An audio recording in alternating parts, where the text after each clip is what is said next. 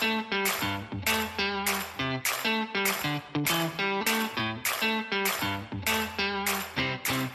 everyone. Seven Investing founder Simon Erickson here, and I'm very excited that on our first interview, I had the chance to speak with someone who's a role model and a hero to millions of people. Dr. Sandy Magnus was a former NASA astronaut. She's also served in various leadership roles in the space industry. Sandy, I'm excited to chat with you. Thank you for joining me here this afternoon. No, thank you very much for the invitation. Sandy, you have a very extensive resume that's very impressive because you've seen a variety of different things here on Earth, but you've also seen a variety of things from several miles above Earth as well. I have to start with the first question of what is it like in four and a half months in the International Space Station? And is there anything you could pass along to those of us that haven't been in outer space that's truly spectacular about it? Well, I mean, clearly the view has to be the first thing that that I talk about because those of you who have never had the good fortune to leave the planet and move to space, I basically moved to space for four and a half months. Uh, had this beautiful view of our planet out the window every day, and uh, really never got tired of looking out the window at, at our amazing Earth. And what you see when you look out the window is a beautiful, fragile planet, but you also see it as the home for all of us and it, it's our spaceship. And so every astronaut that goes to space has the same impression. It's like, wow, you know, it's just one planet. You don't see the country, the country's boundaries. We don't see tribes. We just see one place where humans live, and it's a very profound experience. I can believe that, and there are a lot of other people getting excited about space right now too. We're starting to see billionaire entrepreneurs founding companies that are working on rocket ships. Uh, we have other entrepreneurs that are bringing companies public that are doing space tourism, bringing people out into outer space. I, I wanted to ask, what is your take on this new commercial space economy? Um, even with all the excitement, are there also some considerations that should be addressed right now? Well, I think we can't lose sight of the fact that it's it's not easy. it's so um, we still have a lot to learn as we expand the both the breadth and the depth of the people that are able to have the experiences that I've had you know, if you think about it, it's the natural step and where we should be going as, as human beings with our adventures in space. We've had, you know, 50 years plus of government investment in this particular domain, if you will, or sector, right? And the, the purpose of government investment is to, you know, lower the barriers, you know, do the hard technology types of efforts that companies don't want to pay for because companies have to make a profit. And so what you see right now is after 50 years, you know, there's a a really broad and deep foundational knowledge of what it takes to launch things into space. You know, it, it, to the point where um, students are launching CubeSats in college, something I never could have dreamed of when I was in school, you know, 35 years ago. The technology's changed a lot. You know, the, the amount of brain power you have on your smartphone far exceeds by orders of magnitude what the shuttle computers are capable of doing. You've got um, entrepreneurs who are willing to take some risks in, with this emerging space market or space sector because of the first two items that there's sort of a little bit of a feel for the risk reward equation more so than before. And the government finally is allowing all this to happen in the way that they're engaging with commercial partners to contract for services instead of just buy buy the car and own the car right? So so we're living in this really interesting place where all of these decades of government investment is finally paying off but it it's still the beginning of that transition and we can't forget that it's not easy and and as we try and enlarge this scope of people that are engaging in space and create a, a market that's hopefully government independent someday it's going to take a little while. It's not going to happen overnight and we all have to be patient. Double clicking on that point you make about the governments and how they have an interest in this. I've seen that you've worked in the past eh, with the european space agency You've worked with Japan, you've worked with Brazil, you've worked with Russia. Are there certain specific things that the international community is working together to fix or to address uh, in outer space? And then also, how does this work with other governments having their own kind of national interests? Or even now that you've got the private sector in it that's trying to generate profits, how are we going to address getting to outer space collaboratively? Yeah, it's a thorny question, but uh, you know, my experience has been mainly while I was at NASA working on the International Space Station program, and that's 16 different countries that have worked together to build this amazing outpost in space where we've learned how to to work together. And you mentioned a lot of them: Russia, Euro, the, the European Space Agency with their many member na- nations, Japan, Canada, Brazil was there for a little while. There are a lot of other countries doing things in space as well. And there is global concern that we try and use space intelligently as a species, you know, as, as collaboratively, collaboratively and cooperatively as possible. There's a, a body underneath the United Nations called the Committee on the Peaceful Uses of Outer Space that has been around for 50 years or so and they discuss things uh, like that. How can we set some standards, some best practices, some uh, behavioral norms for the use of space as a global community, regardless of whether you go up as a confederation like we did with the space station or as individual nations pursuing national goals. You, you probably hear a lot of conversations about space traffic management and space situational awareness which has actually nothing really primarily to do with human spaceflight, but more to the point that so many countries and companies are now launching satellites of various kinds into orbit and, and how do you manage that similar to the air traffic control system that, that governs how planes fly around the planet there's actually an international body that does that and planes don't fly randomly there's sort of highways that have been mapped out in the sky with specific modes of communication and protocols and so uh, there's a lot of uh, nations interested in establish similar kind of things for space. There's a lot of work being done for the infrastructure of, of going into outer space right now. Yes, and it's going to take some time. Um, and just like every other formative activity, there's, you know, we're f- trying to learn as we go. And it's, of course, complicated by the fact that it's a global endeavor. And so we have a lot to learn. Well, I want to look a little a little bit farther out, literally a little bit farther out, because uh, Sandy, you were queued up for a South by Southwest panel, which South by Southwest unfortunately did get canceled this year. But I was really looking forward to hearing your the topic of your presentation of the panel was on off-world civilizations and colonizing other planets.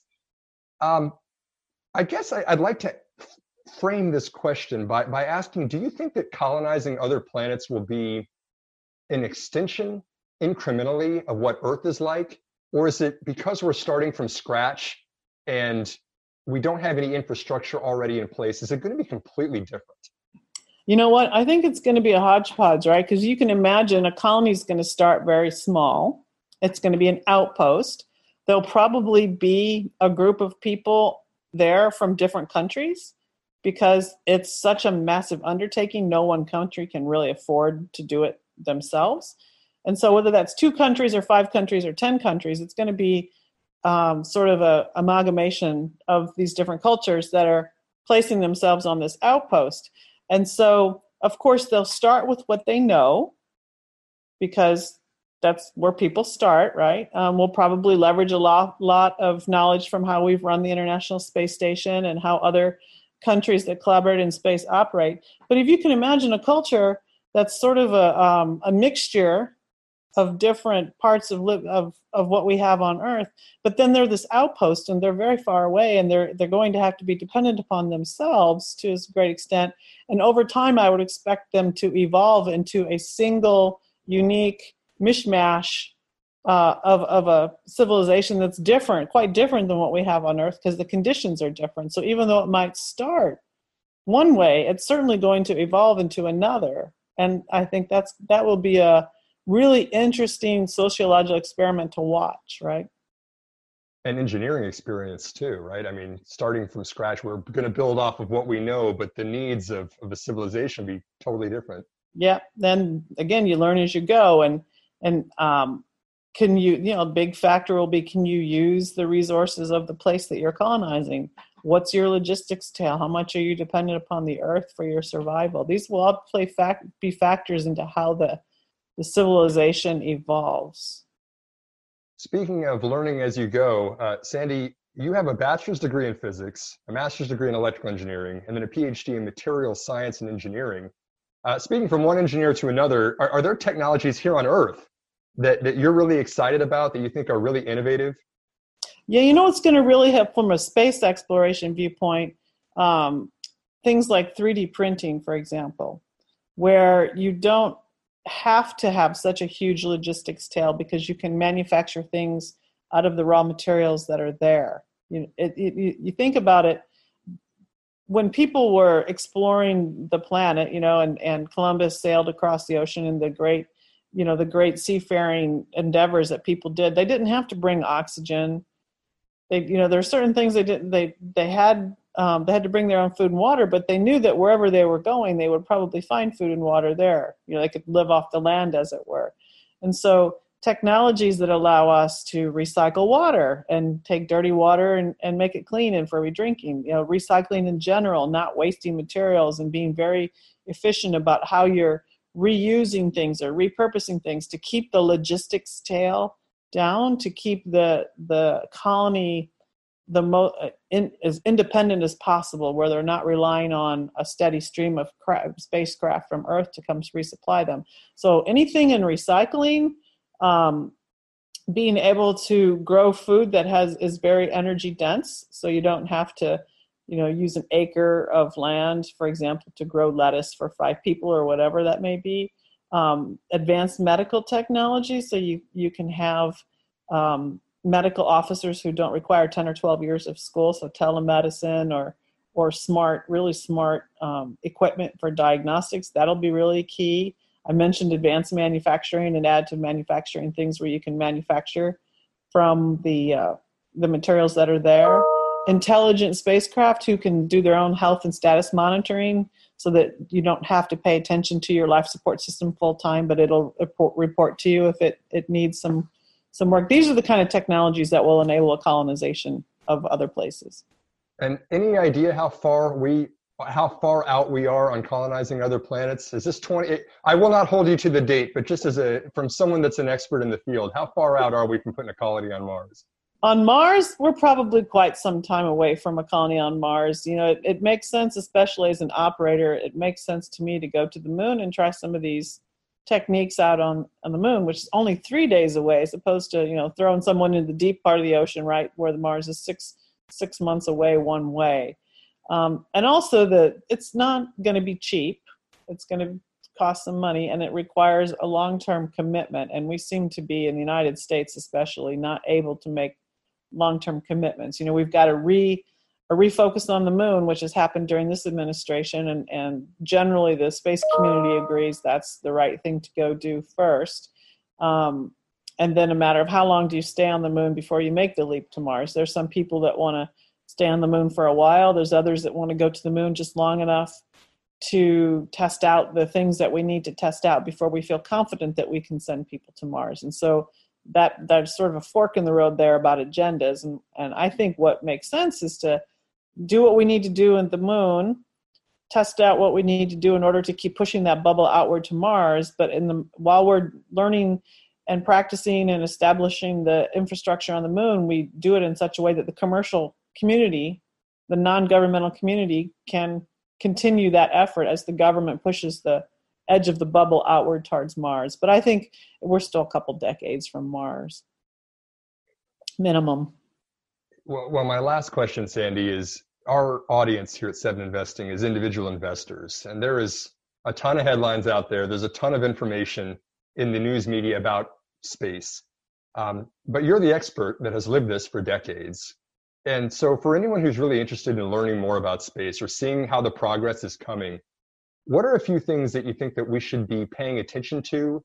Or also, what are a few things that you don't think are getting enough coverage right now that actually are really big steps we've taken? Wow, that's there's so much going on. You know, there's a lot of a lot of activity in this this CubeSat, small sat kind of arena. What from an investment viewpoint, you're really understanding what those business cases are is is really important. Um, also, the the small launcher business is coming online because in order to launch these smaller payloads, these small satellites, you need a launch system that uh, is there frequently. You know that you've got the frequency that you need because right now if you're trying to launch satellite you, as a small sat, you try and get a, a, hosted ride on another vehicle, and sometimes you can't control the schedule. So having an on-demand small launch capability is going to be very uh, important for the future. From a human spaceflight side, NASA has is slowly lo- opening the aperture on uh, the ability to fly private citizens to the space station. And I think the big key there is developing the market for what are those things that you can do in space as a company uh, to take advantage of the microgravity environment to create things that are useful here on Earth, or alternatively, depending upon how we you know build the infrastructure to create things up in space that are useful in space in order to enable markets of course you need to have frequent access so as these commercial crew vehicles come online and and there are now abilities to get people in space at a regular cadence that will that will help develop the markets there. Because uh, you, when you get to microgravity and you experience it and you're floating around in it and you're you're sort of seeing firsthand how the physics changes and how the, how the behavioral of the materials change and and it, if you send creative scientists and engineers up there people are going to come up with some really clever ideas about how to utilize microgravity. But we need more access for more people. That's really the big mountain we have to climb is getting more and more people up there. On a on a more social side as we get the the tourist trade up there to suborbital and people get the views that i was able to get while i was up there those people are going to come back and talk about it the way you hear astronauts talk about it. And some of those people have an incredible reach because they're quite well known. Um, what that does with society or how that excites the, the general population to accelerate this whole space thing. If you, if you recall that some of the first pictures of the moon from Apollo 8 when they were sent back to Earth spawned the whole environmental movement, right? And so now if you have more and more people experiencing this this view of Earth, as I expressed earlier in the interview, you have to wonder how is that going to ripple through society. So these are some interesting things I think people should keep an eye out for. Definitely a lot of interesting things going on right now. And again, Sandy Magnus, um, former and retired astronaut with NASA, really just an expert opinion in the space industry. Uh, Sandy, it's been a real pleasure hearing your perspective on all of this. Thank you so much for joining me this afternoon. Well, like I said, I appreciate the invitation and uh, keep your eye on the space industry. It's a pretty exciting place. And thanks everyone for tuning in. We are here to empower you to invest in your future. We are Seven Investing.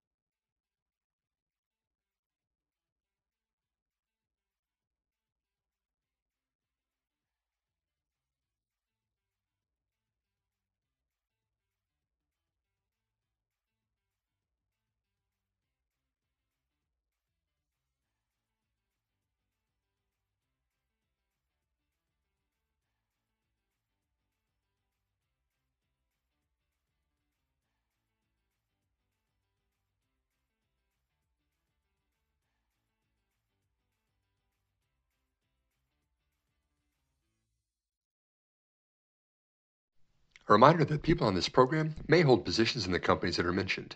Buying and selling stock carries financial risk, which could include the loss of capital. The views in this program should not be taken as personalized advice, and before acting on any of the information provided, listeners are encouraged to consult with a financial or tax professional.